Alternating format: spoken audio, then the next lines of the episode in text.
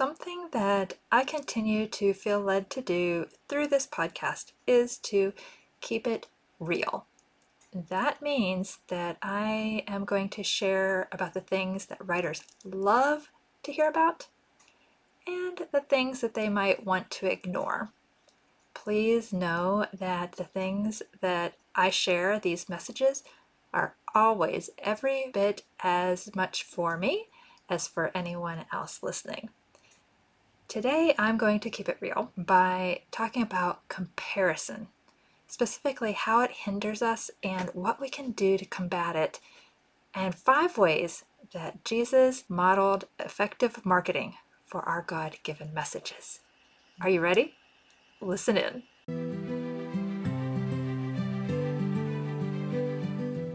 Welcome to Ink and Impact, the podcast for Christian writers who want to impact their readers. I'm your host, Dalene Bickel, and each week I'll help you keep a pulse on the publishing industry, showcase Christian authors and their books, and share ways you can improve your craft and magnify your message. Whether you're a fiction or nonfiction writer, traditionally or indie published, established or just starting out, this podcast is for you. This spring, I've been reading through the Old Testament of the Bible. One thing that stood out to me was that after the Israelites finally entered the Promised Land after 40 years of wandering, they didn't all get equal portions of land. Each tribe of Israel received the amount of land that was suitable for the size of the clan that they were in. They didn't grumble about it. Why should they? Each unique plot of ground offered exactly what they needed. It got me to thinking that's how it's supposed to be for us as writers as well. We're not all supposed to be international bestsellers. We're not all supposed to be traditionally published. We're not all supposed to write 50 different books. Maybe we're only called to write one. We're not all supposed to have podcasts. And we're not all supposed to do in person speaking tours. But each of us is given a particular message for a particular audience in our particular seasons of life. Nevertheless, we tend to become discontent with what we have and start comparing ourselves to other writers. Please don't tell me it's just me we often compare our messages, our audiences, our marketing strategies, our book sales, our income levels. The list could go on and on. While it's good to learn from the successes and failures of others, it's dangerous to wade into the waters of comparison. Maybe you've never struggled with comparison, but I have, and it is no fun. Jealousy and pity parties are surefire ways to stall our effectiveness as both Christians and writers. Comparison also negatively affects how we love others. Recently, I taught a lesson on 1 John 3, verses 10 through 24 to the elementary age kids at my church. And I'll read it to you now from the New King James Version. And it says, in this the children of God and the children of the devil are manifest. Whoever does not practice righteousness is not of God, nor is he who does not love his brother. For this is the message that you heard from the beginning, that we should love one another. Not as Cain, who was of the wicked one, and murdered his brother. And why did he murder him? Because his works were evil and his brother's righteous. Do not marvel, my brethren, if the world hates you. We know that we have passed from death to life, because we love the brethren. He who does not love his brother abides in death. Whoever hates his brother is a murderer, and you know that no murderer has eternal life abiding in him. By this we know love, because he laid down his life for us. Course, referring to Jesus. And we also ought to lay down our lives for the brethren. But whoever has this world's goods, and sees his brother in need, and shuts up his heart from him, how does the love of God abide in him? My little children, let us not love in word or in tongue, but in deed and in truth. And by this we know that we are of the truth, and shall assure our hearts before him. For if our heart condemns us, God is greater than our heart, and knows all things. Beloved, if our heart does not condemn us, we have confidence toward God, and whatever we ask we receive from him, because we keep his commandments and do those things that are pleasing in his sight. And this is his commandment, that we should believe on the name of his Son Jesus Christ and love one another, as he gave us commandment. So, as part of the Sunday school lesson, I was to drive home the point of true love by giving an illustration about gift giving. And so I had wrapped up an empty box with really pretty birthday wrapping paper and put a nice big bow on it. And so it looked really attractive to everyone. And it was kind of fun, you know, to see the kids' reactions whenever I said that I was giving this present to a friend, but I went to the dollar store and found the cheapest thing that I could find. And I'm giving it to this person because I know that whenever my birthday rolls around, they're going to give me something really, really nice in return. And so some of the kids' eyes got really wide, like, wow, you know, that doesn't sound very nice. And so some of the other points that I shared were how we shouldn't, you know, pick out the cheapest gift at the store for our loved ones, or for our neighbors, or for our friends. And we shouldn't stop giving gifts to people simply because they don't give us any gifts in return. And we shouldn't give gifts to impress others and not just the recipient nor should we give priority uh, in our gift giving to those who can give us better gifts in return.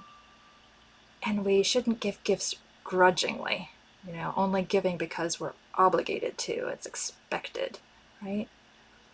I think that applies to us as writers as well, particularly when it comes to social media. For example, Maybe we record something randomly on the fly or slap something together quickly on Canva without much thought. It's the equivalent of a cheap gift. Or we stop following people who don't follow us back. Maybe we only share things that we feel will impress others. You know, those things that we own or those really cool places that we go. You know, that perfectly curated feed that we worked so hard to put together. Maybe we go out of our way to offer extra value to particular people in our niche we believe might benefit us in some way. Or maybe we share grudgingly. We don't want to be on social media, but everyone in the industry says that's how we're supposed to market our books, so all right, I'll just go ahead and do it. Here we go. Does any of that resonate with you? I hate to admit that I have stumbled in a couple of those areas myself. If we're honest, Sometimes our focus online isn't to share our God given story, or help others, or love others, but to instead gain more followers, impress others, and get more email subscribers. Now, there's nothing wrong with getting more followers and email subscribers, but it's the intent behind it. Is that the only reason we're doing what we're doing? That's when it can become a problem. Let me ask you what is your real motivation behind being on social media and marketing your books in general? Are you trying to be liked by so and so, whether it's that literary agent that you have your eye on, whether it's the editor at that publishing company that you really want to work with? Are you trying to be liked? Another question is Are you simply trying to please others and doing what you think they want? Or are you on social media and marketing your book to humbly share your God given message. So now that we've gotten real and maybe a bit uncomfortable, let's turn to Christ and look to Him as our marketing model. And I think there are five ways that He models marketing for us. First, Jesus went to where the people were. He didn't expect them all to come to Him. He went to the synagogues, He went to the cities, he went to the small towns. He went to the countryside. He spoke in people's homes and outside on riverbanks.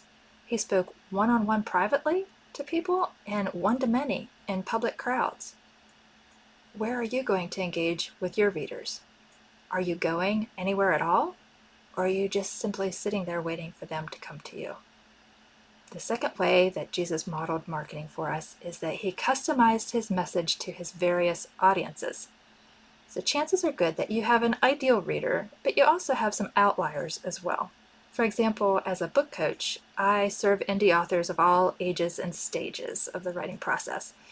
Those who have been writing a while are familiar with a lot of the industry terminology and processes and strategies that I talk about. But those who are just getting started or have never written a book would have no idea what certain terms mean. So it's best for me to customize my message to those two different audiences so that one isn't bored and one isn't confused. The third way that Jesus models marketing for us is that he spoke truth in love and acted in love. So, are you skipping the tough parts of your message so that it will be better received by a wider audience? Or maybe you're sharing the truth of your message, but in a way that's more self righteous and judgmental than humble and helpful. If you're not sure how your message is coming across, ask a trusted mentor to listen to your message and share honestly about how they perceived it.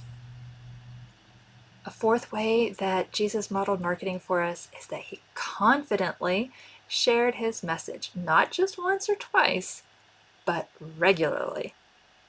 So my toes are stepped on with this one. I'm notorious for hesitantly sharing once about something and then moving on to something else, another topic. Often, especially when it comes to social media, it's because I don't have time to schedule, you know, um, supplementary or corresponding posts over a period of days or weeks. This is where a VA or social media manager would be extremely beneficial, but I'm not there yet. Another reason, though, is because I think that people will tire of hearing similar messaging from me, similar content over and over again. I know from research that that's not true, but that's how my mind perceives it, right? Maybe, again, it's just me. I don't know. You'll have to let me know. But yet another reason that I don't share regularly is fear. You know, if I stay small and don't put myself or my message out there regularly, there will be less of a chance of being mocked or ridiculed. Which ties into the final point, the final way that Jesus models marketing for us, which is Jesus didn't expect everyone to follow him or get, in air quotes, his message, to understand his message. As a recovering people pleaser, I tend to want everyone to like me, including on social media. And yes, I know that's not rational. I know that's not possible, and I'm trying to get better about it that numbers of followers really don't mean much. They don't. Even traditional publishers now understand that engagement, the conversations that happen between people online, that is what's most important, not just a number of clicks or likes or a number of followers. So I'm speaking to myself when I say, don't expect everyone to like you, follow you, or agree with your message. People said negative things to Jesus, and they'll say negative things to us and about us and our messages. But that's not supposed to stop us from stepping out in faith and sharing our stories. May we be willing to share freely. May we stop striving and simply share out of a desire to help others. May the words we speak bring joy, hope, and truth to our listeners. And finally, as the Apostle John wrote in verse 18, let us not love in word or in tongue, but in deed and in truth. This episode is sponsored by the Inkwell Collective, my new membership community for Christian writers. Are you tired of writing alone? Do you wish you had another writer to bounce ideas off of? Would you like to gain access to regular live chats where you can ask your writing, publishing, marketing questions and get real time answers? Have you ever thought it would be nice to join a Christian writing group that also discusses faith issues and offers regular prayer? If you answered yes to any of these questions, then the Inkwell Collective is for you. The incredibly affordable membership of only $12.99 a month grants you access to weekly virtual co-writing sessions, a monthly Q&A craft chat, and 24/7 access to a wonderfully supportive and informative group of fellow Christian writers. Take a tour and sign up at subscribepage.com forward slash Inkwell Collective. I would love to hear your feedback about this episode or any other, and I would love to connect with you. There are three easy ways that we can do that.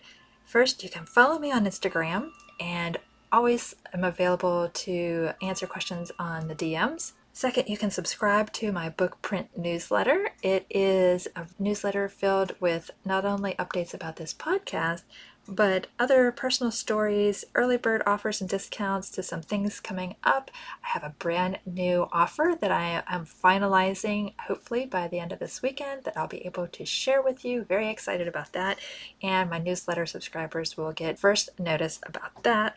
And the third way that we connect is you can write with me in real time on your work in progress while I work in mine at the Inkwell Collective. It is just a really great way to get into the regular habit of writing. If consistency in writing is something that you're really struggling with, I so encourage you to join the Inkwell Collective. We have 10 different writing sessions a month. Two in the evenings, and then the rest are alternating between mornings and afternoons, so that no matter where you live, you can find at least one writing time to get connected with fellow Christian writers from around the world. So I hope to see you there. The link is in the blog version of the podcast. And like I said, I hope to see you there. Did you find this episode helpful, encouraging, or inspiring? If you liked it for any reason or it helped you in some way, please share this episode with a friend. That's all I ask. I would love to be able to encourage and support more Christian writers, and the best way to get the word out is through your recommendations, referrals, and word of mouth in everyday conversation. The name of the podcast is easy to remember Ink and Impact, and the podcast website is just as simple inkandimpact.com. That's it for today, fellow pen pusher. Remember, don't just write a book, make an impact.